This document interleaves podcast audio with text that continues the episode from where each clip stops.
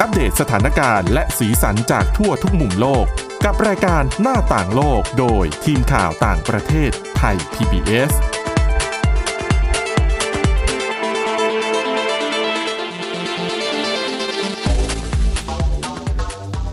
สวัสดีครับต้อนรับคุณผู้ฟังสู่รายการหน้าต่างโลกนะครับ วันนี้มาพบกับทีมข่าวต่างประเทศไทย PBS กับเรา 3 คน น้องจันจิรศักดิ์จันแก้ว คุณกรีนจิรวัตรมาสุขและผมก้าวพงศธรสุขพงศ์ครับ ครับ ครับ สวัสดีครับ สวัสดีครับ วันนี้ก็หยิบเรื่องราวเยอะแยะมากมาย มาฝาก ครับ คุณผู้ฟังเหมือนเดิม ครับ นะฮะ ไม่ว่าจะเป็นเรื่องของอาเซบละ เรื่องอาเซียนนะครับที่เพิ่ง อา ผ่าน เซีย ไป น แล้วก็ของผมก็มีทั้งเรื่องของอินเดียมลพิษมลภาวะนะครับ แล้วก็ของน้องจันเรื่องของ อาหาร จังฟู้ด อืมอาหารการกินที่ อ่าฮะ ร้านดังแล้วกันในเมืองไทยที่ ร้านหนึ่ง ร้านหนึ่ง อ่าฮะ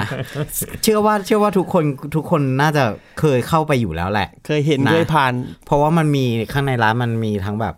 อาหารจังฟู้ดทั่วไปมีทั้ง ครับ กาแฟ ครับ นะฮะแล้วก็มีอาหารเช้าด้วย ครับ ใช่ไหม และล่าสุด โอเค และล่าสุดก็คือร้านเครือข่ายร้านอาหารจังฟู้ดร้านเนี้ยเพิ่งไล่ CEO ออก เนื่องด้วยว่า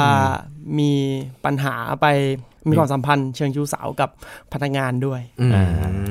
เรื่องที่ผมจะหยิบมาเล่าในวันนี้นะครับ ผมก็คือเป็นเรื่องของสินค้าจากร้านอาหารฟาสต์ฟู้ดชื่อดังระดับโลกร้านนี้นะครับ ก็คือว่ามีการนำชีสเบอร์เกอร์ ซึ่งเป็นอาหารหลักชื่อดังของอาหารร้านเนี้ยมาสร้างเป็นแลนด์มาร์คให้กับโฮสเทลนะครับผมในไอซ์แลนด์ก็คือว่า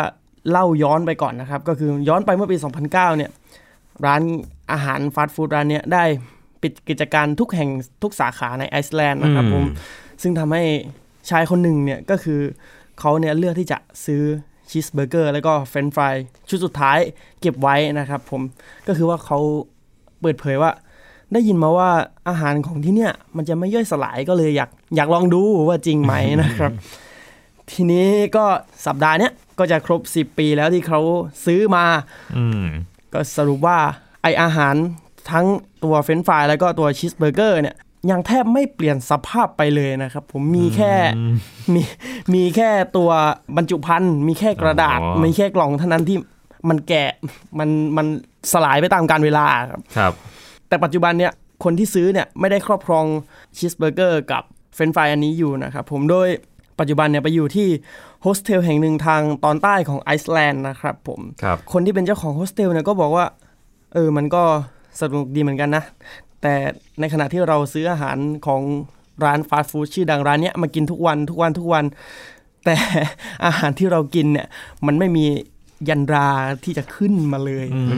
คือสภาพปกติ ครับ มามันดูเหี่ยวเหี่ยวๆไปนิดนึงใช่ไหม ใช่ มัน คือกระดาษสำหรับรองอะมันมันอ่ะมันดูเหี่ยวไปจริงแหละแต่ว่าไอตัวเบอร์เกอร์นี่เหมือนเดิมเลย แล้วตัว ครับ เฟรนช์ฟราย อืมก็เป็นแท่งเหมือน เหมือนแฟรนช์ฟรายที่เราไม่ได้กิน สักพัก อ่ะ อ่า เหมือนมันเฉาน้ำมันนิดนึง แล้วก็จะเป็นอย่างนั้น ชอบคำว่าเฉาน้ำมัน ก็ก็ทีเนี้ยปรากฏว่า ไอชีสเบอร์เกอร์กับเฟรนช์ฟรายอันเนี้ยนะครับ กลายเป็นแลนด์มาร์คของ เหมือนที่ผมบอกว่ากลายเป็นแลนด์มาร์คของอ่าโฮสเทลแห่งนี้นะครับผมแล้วก็มีคนมาดูมีคนมาเข้ามาดูในเว็บไซต์ด้วยเนี่ยเขาอ้างว่าถึง 4 0 0 0 0 0 คนต่อวันเลยนะครับ อืม แล้วก็คือส่วนเรื่องราวของกว่าจะมาเป็นเจ้าชีสเบอร์เกอร์และเฟรนช์ฟรายที่เป็นแลนด์มาร์คของโฮสเทลแห่งเนี้ยก็คือว่าผู้ที่ซื้ออะก็ตอนแรกเขาก็ซื้อแล้วก็ก็อยากลองเฉยๆ ก็เก็บไว้ในโรงจอดรถของบ้านเขาประมาณ 3 ปีแล้วก็ก็ก็ไม่ได้สนใจอะไร จนหันไปดูปุ๊บเอ้ามันยังอยู่ที่เดิมนี่หว่า มันยังเป็นเหมือนเดิมทุกอย่างเลยนะครับผมก็เลยว่าอ่ะบริจาคให้พิพิธภัณฑ์แห่งชาติไอซ์แลนด์ไปละกัน ก็เอา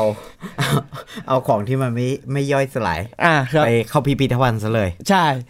ทีนี้พอเอาไปให้พิพิธภัณฑ์ปุ๊บพิพิธภัณฑ์บอกว่า ไม่รับนะครับ เพราะว่าที่นี่ไม่มีเครื่องไม้เครื่องมือสำหรับการเก็บรักษาอาหาร ความจริงก็วางไว้อย่างนั้นแหละ มัน ครับ วางต่อไป ม่น่าจะอื มันก็ยัง ไา จะเป็นเหมือนเดิมนะครั ฮะ บ ทุกวันนี้ก็สิบปีมันก็ยังเป็นเหมือนเดิมนะครับผม แล้วก็หลังจากนั้นเนี่ยก็นำชีสเบอร์เกอร์กับเฟรนช์ฟรายชุดเนี้ยถูกส่งไปยังโฮสเทลแห่งหนึ่งใน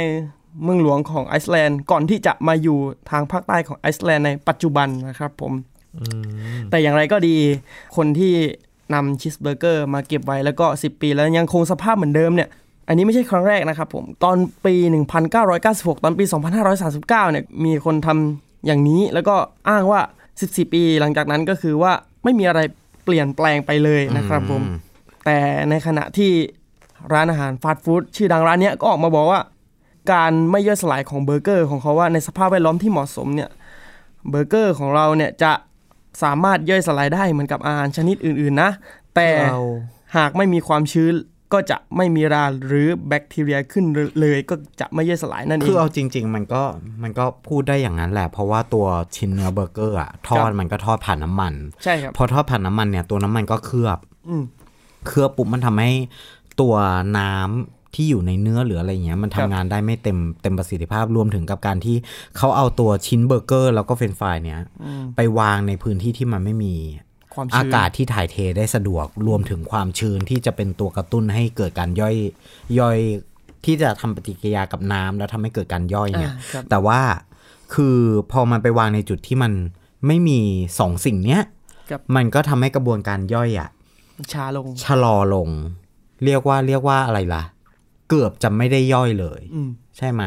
ทีนี้ปุ๊บ ผมไม่แน่ใจว่าถ้าเกิดว่าอย่างเงี้ยพอเปิดขึ้นมาปุ๊บเราลองไปจับอะมันจะยวบหรือว่ามันจะอะไรหรือเปล่าแต่ไอั ว่า นนี้ก็น่าสนใจเหมือนกัน เพราะว่า ใช่ ปัจจุบันเนี่ยมันอยู่ใน คือตามรูปเนี่ยมันอยู่ในสภาพที่ถูกเก็บไว้ใน กล่อง กล่อง แก้ แก้ ว ว ใช่ อ่าฮะกล่องแก้วขอกล่องแก้วที่ที่ที่อากาศเข้าไม่ได้ อ่าครับ มันก็เลยแบบอ่าผมเห็นภาพแล้วก็ก็เลยคิดว่าเออน่าจะเป็นส่วนหนึ่งแหละ ที่อากาศมันเข้าไม่ได้ แล้วก็มันไม่มีความชื้นไปไปเป็นส่วนประกอบ ครับผม ซึ่งนั่นแหละนะ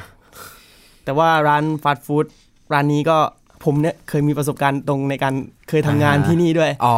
อ่าแล้วทีแล้วทีนี้ก็คือว่าเห็นว่าอาหารทุกอย่างเนี่ยเขาผ่านการเขาเรียกว่าอะไร คือผมไม่ได้ทำงานร้านฟาสต์ฟู้ดนี้ในไทยนะครับ แต่ไปทำงานที่อ่าสหรัฐก็คือว่าทุกอย่างเนี่ยเขาแช่แข็งมาหมดเลยเขาผ่านการแพ็คทุกอย่าง แล้วทีนี้เบอร์เกอร์ขนมปังทุกอย่างซีลมาในห่อ อ่าฮะ บรรจุภัณฑ์ของเขาแล้วผมก็ไม่คือด้วยความสงสัยของตัวเองก็คือไม่รู้ว่า ไอ้ทุกอย่างเนี่ยมันใส่สารอะไรไปบ้าง อืม ใส่อะไรไปบ้างแล้วแบบ ก็คือเขาเรียกว่าอะไรเนื้อที่เรากินอ่ะ อืม มันมันเป็นก้อนแข็งๆคล้ายๆ กับหินเลย อืม ก่อนที่จะ เพราะ นำ ว่า มา มันฟรีดมาใช่ไหม ใช่ เป็นหินแหลยอะแล้วก็นำมานำมาทาบอย่างเงี้ย ซึ่งผมก็สงสัยเหมือนกันว่าไออาหารเราเนี้ยมันผ่านกระบวนการมาเยอะมากขนาดไหนเหมือนกัน ใช่ แล้วก็รวมถึงการฟรีดเนี่ยก็คือการถนอมอาหารชนิดหนึ่ง ใช่ ใช่ไหมอ่ะโอเค เราจบเรื่องร้านจังฟูดมานะฮะ เรามาดูกันที่เราไปที่สหรัฐอเมริกา ครับ คือที่สำนักงานอายการของที่รัฐแห่งเนี้ยเขาไม่ได้เปิดตัวสิ เพราะว่ามันมีมานานแล้ว เขาบอกว่ามีสุนัขคู่ใจของใครหลาย ๆ คนเนี่ย เขาบอกว่าเอามาทำหน้าที่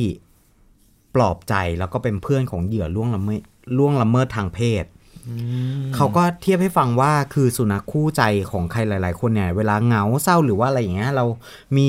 น้องขอขอเรียกว่าน้องแล้วกันนะ เรามีน้องอยู่เนี่ยก็จะแบบอุ่นใจ บางทีเราก็คุยกับน้อง เราไม่รู้หรอกว่าน้องเข้าใจหรือไม่เข้าใจแต่ ครับ แต่เราก็คุยกับน้อง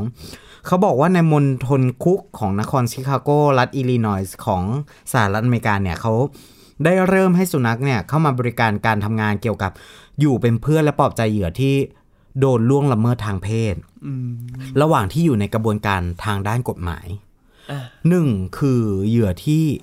ถูกล่วงละเมิดทางเพศเนี่ย ไม่ว่าจะเป็นเด็กหรืออะไรอย่างเงี้ยมันจะมีความขวัญเสีย ครับ จะมีความหวาดกลัว ครับผม เขาบอกว่าสุนัขพวกเนี้ยหรือน้องพวกเนี้ยจะทำให้เหยื่ออุ่นใจมากขึ้น พร้อมกับรู้สึกปลอดภัย อืมเพราะฉะนั้นก็กล้าที่จะพูดกล้าที่จะให้การในในชั้นศาลเนี่ยฮะสำหรับน้องตัวเนี้ยชื่อว่าแฮตตี้แฮตตี้เป็นสุนัขพันธุ์ลาบราดอร์สีด อืม ำเขาบอกว่าเริ่มเข้ามาทำงานในสำนักอายการของมณฑลคุกเนี่ย เมื่อสัปดาห์ที่ผ่านมา สัปดาห์หรือ 2 สัปดาห์ที่ผ่านมา โดยงานของแฮตตี้ก็คือการช่วยเหลือเด็กๆ และผู้ที่มีปัญหาในอ่าเรื่องของการพัฒนาการทางด้านจิตใจ หรือว่าการรักษากำลังรักษาจิตใจอยู่นะฮะ ซึ่งน้องจะอยู่เป็นเพื่อนเหยื่อในขณะในขณะที่เหยื่อเนี่ยจะต้องขึ้นเป็นพยานในศาลระหว่างที่การให้สัมภาษณ์กับเอยการและเจ้าหน้าที่ ครับ มันมีพิธีกรรมที่แบบน่ารักน่ารัก นะ ก็คือแฮตตี้จะต้องเข้าสาบานตนก่อนที่จะรับหน้าที่ ดูจริง น้องจะต้องวาง ดูจริ ขาห จั น้า เลยะ น้องจะต้องวางขาหน้าบนหนังสือกฎหมาย ก่อนรับตำแหน่งก็เหมือนก็เหมือนกับเจ้าหน้าที่ทั่วไปที่แบบว่า พอเข้าสารปุ๊บก็จะต้องวางวางมือไม่ใช่วางขาหน้า เจ้าหน้าที่ก็จะต้องวางมือบนบนหนังสือกฎหมาย แล้วก็พร้อมกับปฏิญาณว่าจะให้การสัตว์จริง อ่า จะ ครับ ให้อะไรอย่างเงี้ยนะฮะเขาบอกว่า น้องก็ผ่านกระบวนการนี้ด้วยดี แล้วก็ได้รับตำแหน่ง น้องได้รับการฝึกฝนจากผู้ต้องขังเรือนจำทางตะวันตกเฉียงใต้ของรัฐอิลลินอยนะฮะ ซึ่งปกติแล้วเนี่ยลับลาบดอร์รีทิเวอร์เนี่ย จะทำงาน 150 ถึง 200 คดีทุกปี ไม่น้อยนะ มันสะท้อนให้เห็นว่าสังคมสหรัฐก็ยังมีเรื่องของการอ่าคุกคามทางเพศ การล่วงละเมิดทางเพศ ครับ อยู่เยอะมากนะฮะ โดยอายการคาดว่าแฮตตี้เนี่ยจะปรากฏตัวในศาลเนี่ยพร้อมกับเหยื่อ ไม่ต่ำกว่าเดือนละสองครั้ง โอ้โหก็ ก็เป็นงานที่หนักนะ การที่จะต้องไปอยู่กับกับเหยื่ออแล้วก็คุณเคยกับเหยื่อให้ให้เหยื่อกล้าพูดในสิ่งที่ที่เป็นความจริงอะไรอย่างเงี้ยฮะเขาบอกว่าอายการของมณฑลนี้เนี่ยได้พูดถึงการทำงานของแฮตตี้ว่า รู้สึกตื่นเต้น แล้วก็รู้สึกดีใจมากที่ได้ต้อนรับแฮตตี้มาร่วมทีม เพราะว่าเธอเนี่ยเธอคือเขาคือคือน้องเนี่ยเป็นตัวเมียนะฮะมอบความสบายสะดวกสบายความสงบสุขให้กับผู้ที่ตกเป็นเหยื่อในช่วงเวลาที่ยากลำบากที่สุดในชีวิตของพวกเขา โดยเธอเองก็เป็นหนึ่งในผู้หญิงที่ผ่านประสบการณ์จากการถูกล่วงละเมิดมาเหมือนกันหมายถึงว่าอายการของมณฑลเนี้ย อืม เขาก็บอกว่าเขาก็จะสุขใจทุกครั้งที่เขาได้ต้อนรับเฮตตี้นะฮะ ซึ่งบอกว่าการฟื้นฟูเอ่อการฟื้นฟูจิตใจหลังการโดนล่วงละเมิดทางเพศเนี่ย ไม่ใช่เรื่องง่าย หลายคนต้องก้าวข้ามผ่านความเจ็บปวดที่จะต้องขึ้นศาล ครับ เล่าเรื่องซ้ำๆให้กับตำรวจ เล่าเรื่องซ้ำๆให้กับอายการ เล่าเรื่องซ้ำๆให้กับเจ้าหน้าที่ อืม เพราะฉะนั้นมันเหมือนกับการแบบไปลื้อฟื้นความจำ ครับ ที่ตัวเองโดนล่วงละเมิด ในสถานที่ที่ตัวเองก็ไม่รู้จักใครเลย มันเหมือนเอาตัวเองไปไป ขายความลับของตัวเอง ใช่ ซึ่งซึ่งถ้าเจอแบบพวก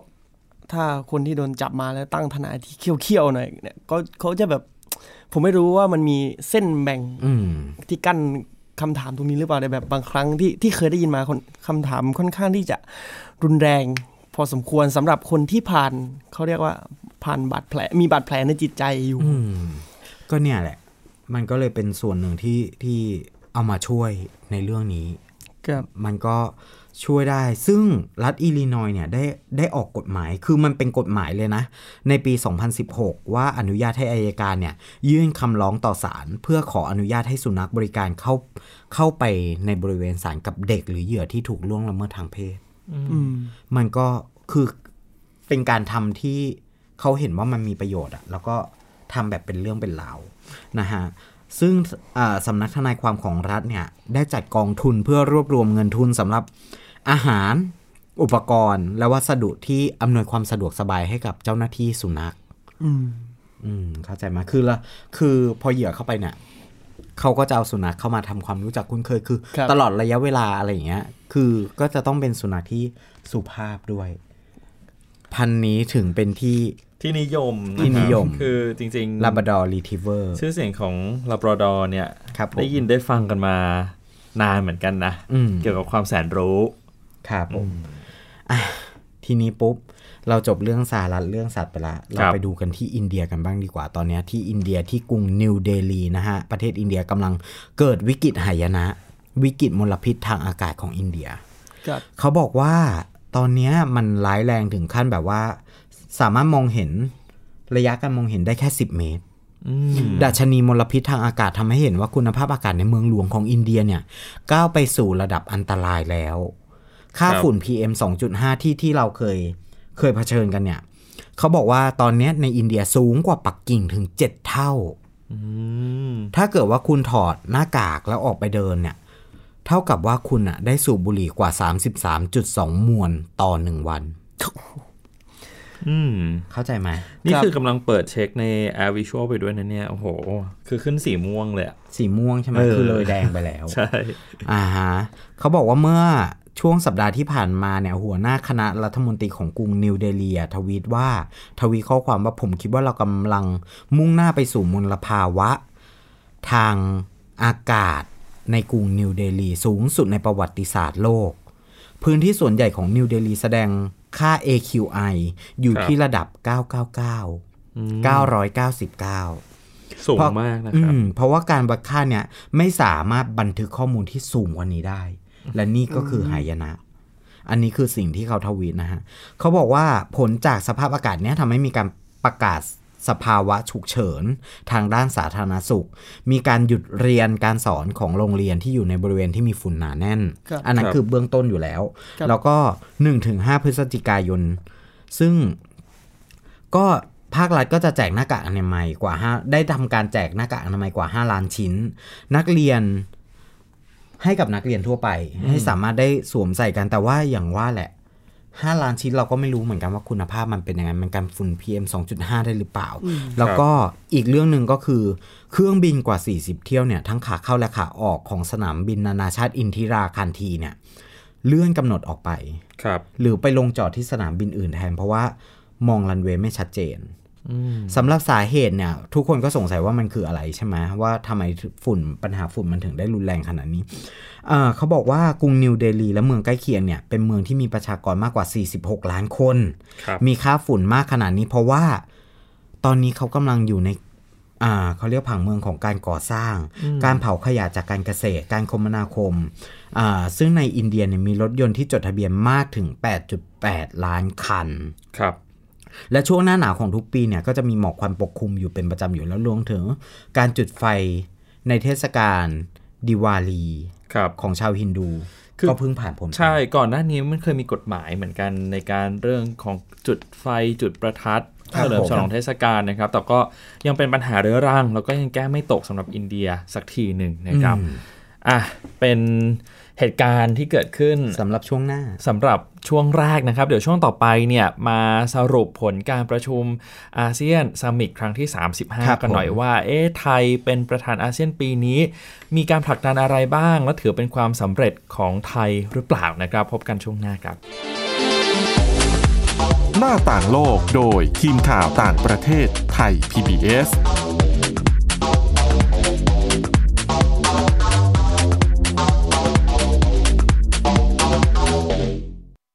อยู่ที่ไหนก็ติดตามเราได้ทุกที่ ผ่านช่องทางออนไลน์ จากไทย PBS Digital Radio ทั้ง Facebook Twitter Instagram และ YouTube Search คำว่าไทย PBS Radio แล้วกดไลค์หรือ Subscribe แล้วค่อยแชร์กับคอนเทนต์ดี ๆ ที่ไม่อยากให้คุณพลาดอ้อเรามีให้คุณฟังผ่านพอดแคสต์แล้วนะ ไทย PBS Application on Mobile ให้คุณเชื่อมโยงถึงเราได้ทุกที่ทุกเวลา ได้สัมผัสติดตามเราทั้งข่าว รายการ รับชมรายการโทรทัศน์ และฟังรายการวิทยุที่คุณชื่นชอบ สดแบบออนไลน์สตรีมมิ่งชมรายการย้อนหลัง ข้อมูลกิจกรรมไทย PBS ร่วมเป็นนักข่าวพลเมือง รายงานข่าวกับเรา และอีกหลากหลายฟังก์ชัน ให้คุณดาวน์โหลดได้ฟรี ทุกระบบปฏิบัติการ ติดตามข้อมูลเพิ่มเติมได้ที่ www.thaipbs.or.th/digitalmedia มากกว่าด้วยเวลาข่าวที่มากขึ้น จะพัดพาเอาฝุ่นออกไปได้ครับ มากกว่าให้คุณทันในทุกสถานการณ์ ตามที่กฎหมายดังกล่าวกำหนดเอาไว้ มากกว่ากับเนื้อหาเที่ยงตรงรอบด้าน นำมาใช้ในคดีเมาแล้วขับ มากกว่าในทุกทางออกของสังคม ป้องกันไม่ให้ปัญหาเกิดขึ้น มากกว่ากับข่าวรอบวันในทุกมิติ เครนก่อสร้างเกิดอุบัติเหตุขึ้น มากกว่าด้วยการวิเคราะห์ที่ตรงจุด ความพยายามของภาครัฐที่จะแก้ปัญหา และมากกว่ากับทีมข่าวมืออาชีพ ข่าวไทย PBS ให้คุณได้มากกว่า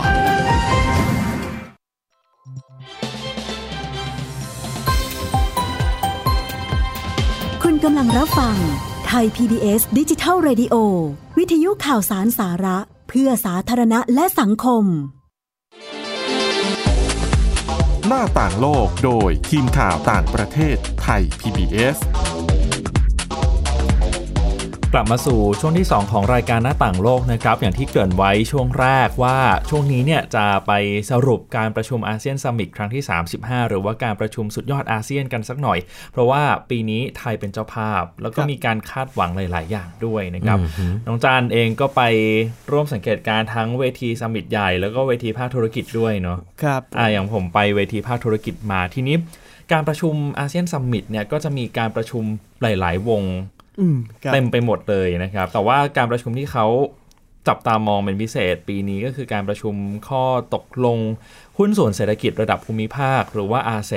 ครับ คือปีนี้จัดเป็นซัมมิตครั้งที่ ใช่ 3 นะ แล้วก็หลายๆ คนก็จับตามองเพราะว่า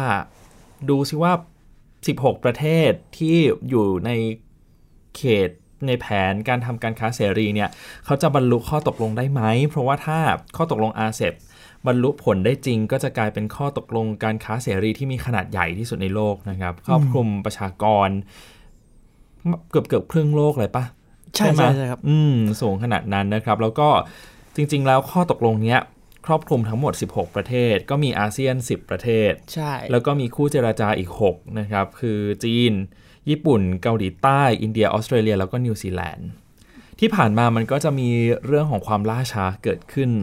หลาย ๆ ครั้งในการประชุมเนาะ ใช่ครับ เพราะว่าเหมือนว่าเจรจาข้อตกลงกันยังไม่ลงตัวแซะทีเดียว ใช่ เพราะว่าการเปิดตลาดการค้าเสรีเนี่ย ครับ มองอีกมุมนึงก็เป็นเรื่องที่ดี แต่ว่าอีก เหมือน มุม เป็นดาบสองคมอยู่เหมือนกั ใช่ เพราะว่าอีกด้านหนึ่งมันก็เป็นความเสี่ยงสำหรับหลาย ๆ ประเทศเหมือนกัน ถ้าสมมติไม่ได้ปรับตัว ครับ ตลาดสินค้าจากภายนอกก็อาจจะถาโถมเข้ามาได้นะครับ ครับ อืมทีนี้อินเดียก็มักจะถูกกล่าวหาบ่อย ๆ ว่าเป็นคนที่ทำให้การเจรจาเนี้มันล่าช้า เพราะว่าการเจรจาเริ่มครั้งแรกเนี่ยเมื่อปี 55 ครับ 2555 ที่กัมพูชานะครับ ตอนนั้นกัมพูชาเป็นประธานอาเซียน แล้วมันก็ผลัดกันมาเรื่อย ๆ จริง ๆ จะต้องหารือให้เสร็จเนี่ยภายในปี 2558 แต่ ครับ ก็ยังไม่ได้ข้อสรุปสักทีจนมาถึงครั้งนี้เนี่ยน้องจันไปร่วมสังเกตการณ์ด้วย เมื่อวันจันทร์ที่ผ่านมา ซึ่งก็เป็นวันประชุมอาเซบนะครับ หลายๆ คนบอกว่ามันเป็นความสำเร็จ น้องจันคิดว่ายังไงบ้าง ก็ คิดว่าโอเคแหละมันมันสามารถทำให้ชัดเจนได้ระดับหนึ่งว่า อืม ออกมาเป็นข้อตกลงข้อแถลงการร่วมกันว่าเออมี 15 ชาติคิดอย่างนี้ ครับ แล้วก็เหลืออินเดียก็คือยังแก้ปัญหาภายในอยู่นะครับ ใช่ เพราะว่าในแถลงการร่วมค่อนข้างชัดเจนนะครับ ใน 2 ย่อหน้าสุด ครั ท้าย บ ของแถลงการร่วมจริง ๆ มันสั้นมากเลยนะ แค่ ใช่ หน้าเดียว 2 ย่อหน้าสุดท้าย ย่อหน้าแรกบอกว่า 15 ชาติเนี่ยเห็นชอบร่วมกัน ครับ ในทั้งหมด 20 ข้อบท ครับผม เกี่ยวกับข้อตกลงการค้าเสรี แต่ว่ามีอีกหนึ่งประเทศที่จะต้องมีปัญหานิดหน่อย อ่า อาจจะต้องกลับไปเจราจากันอีก นั่นก็ ครับ คืออินเดียนะครับ คือก่อนหน้าคือคืนวันอาทิตย์นะครับ ผม ครับ ก็คนเจรจาระดับคณะทำงานก็เจรจากันดึกงานการาดินเนอร์ก็ไม่ได้ร่วมเหมือนกันเพราะ ใช่ ว่า ไหม มีมีข้อตกลงเรื่องบางอย่างที่ยังไม่ลงตัวนั่นเองนะครับ คือถ้าไปดูใน Facebook Page ของรัฐมนตรีพาณิชย์สิงคโปร์ก็บอกว่ามีการเขาเรียกว่าเปลี่ยนร่าง อ่า ซ้ำไปซ้ำมาแบบเนี้ยเขาคือพยายามผลักดันให้มันสำเร็จ ครับ มาก ๆ นะครับ ทีนี้ก็มาสู่คำถามว่าเอะแล้วอินเดียนี่เขาติดขัดเรื่องอะไรทำไมถึงเป็นมีข้อจำกัดมีอะไรที่มันเป็นอุปสรรคในการทำให้ไม่สามารถเข้าร่วมในอาเซียนได้ ครับผม วันนี้เนี่ยลองเข้าไปดูในสื่อของอินเดีย ไม่ว่าจะเป็นอินเดีย Today หรือว่า India Express ครับ พวกพรรค BJP หรือว่าพรรครัฐบาลของอินเดียเขาก็เหมือนชื่นชม การตัดสินใจของนายกรัฐมนตรีนเรนทราโมดีนะครับที่ยังไม่ไปเข้าร่วมกับข้อตกลงอาเซบ อ่าครับ อืมเพราะเขามองว่าการเข้าร่วมเนี่ยมันจะส่งผลกระทบต่อภาคเกษตรกร ภาคเกษตรกรรม ครับ ภาคอุตสาหกรรมต่างๆ ของอินเดีย โดยเฉพาะเรื่องของผลิตภัณฑ์นมเนย อ่าครับ อืมทีนี้พรรคคอนคอนเกรสซึ่งเป็นพรรคฝ่ายค้าน ก็ประกาศชัยชนะเหมือนกันบอกว่าเนี่ยแหละเป็นเพราะว่าสร้างแรงกดดันมาโดยตลอดกับรัฐบาลทำให้นำมาสู่การที่อินเดียยังไม่เข้าร่วมกับอาเซบสักที ครับ สรุปก็มีแต่คนชนะใช่ไหม ใช่ มีแต่คนอ้างว่าได้ชัยชนะจากครั้งนี้นะครับ คือเมื่อวันจันทร์ที่ผ่านมาในช่วงที่มีการประชุม ก็เกษตรกรอินเดียก็ออกมาชุมนุมกันเหมือนกัน อืม คือ ครับ เหมือนพยายามจะส่งเสียงไปถึงนายกรัฐมนตรีอินเดียให้ตัดสินใจดี ๆ ครับ เพราะว่าการเข้าร่วมเนี่ยมันจะส่งผลกระทบต่ออย่างที่บอกไปนะครับ ชาวไร่ชาวนา คนที่เป็นผู้ประกอบผู้ประกอบการผลิตภัณฑ์จากนมเนยด้วย แล้วก็ไมโคร SME ครับ ไมโคร SME ก็คือผู้ประกอบการรายย่อยเล็กมาก มากๆครับ ๆอืมพอเปิดตลาดการค้าเสรีแบบนี้เนี่ยสินค้าก็จะถาโถมเข้าไปในอินเดีย และสิ่งที่อินเดียกังวลมากที่สุดก็คือสินค้าจากจีนนะครับ ครับผม เพราะว่าตอนนี้อินเดียกับจีนก็ยังไม่มีข้อตกลงการค้าเสรีร่วมกัน อืม อืม ทีนี้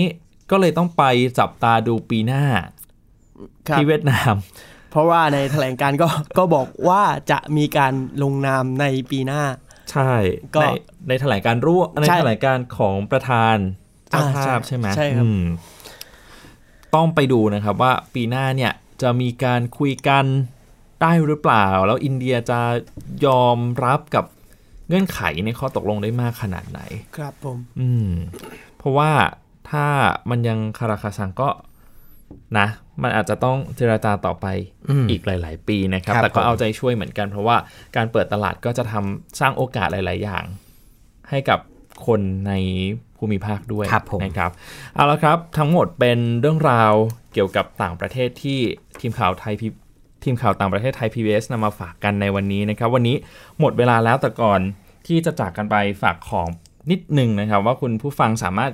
ย้อนฟังได้ที่เว็บไซต์ www.thaipbsradio.com หรือถ้าจะฟังพอดแคสต์ก็เซิร์ชคำว่าหน้าต่างโลก สามารถเข้าไปฟังย้อนหลัง เรื่องราวที่เรานำมาฝากกันได้นะครับสำหรับวันนี้เราทั้ง 3 คนลาไปก่อนสวัสดีครับ สวัสดีครับ ติดตามรับฟังรายการย้อนหลังได้ที่เว็บไซต์และแอปพลิเคชันไทย PBS Radio ไทย PBS ดิจิทัล Radio วิทยุข่าวสารสาระ เพื่อสาธารณะและสังคม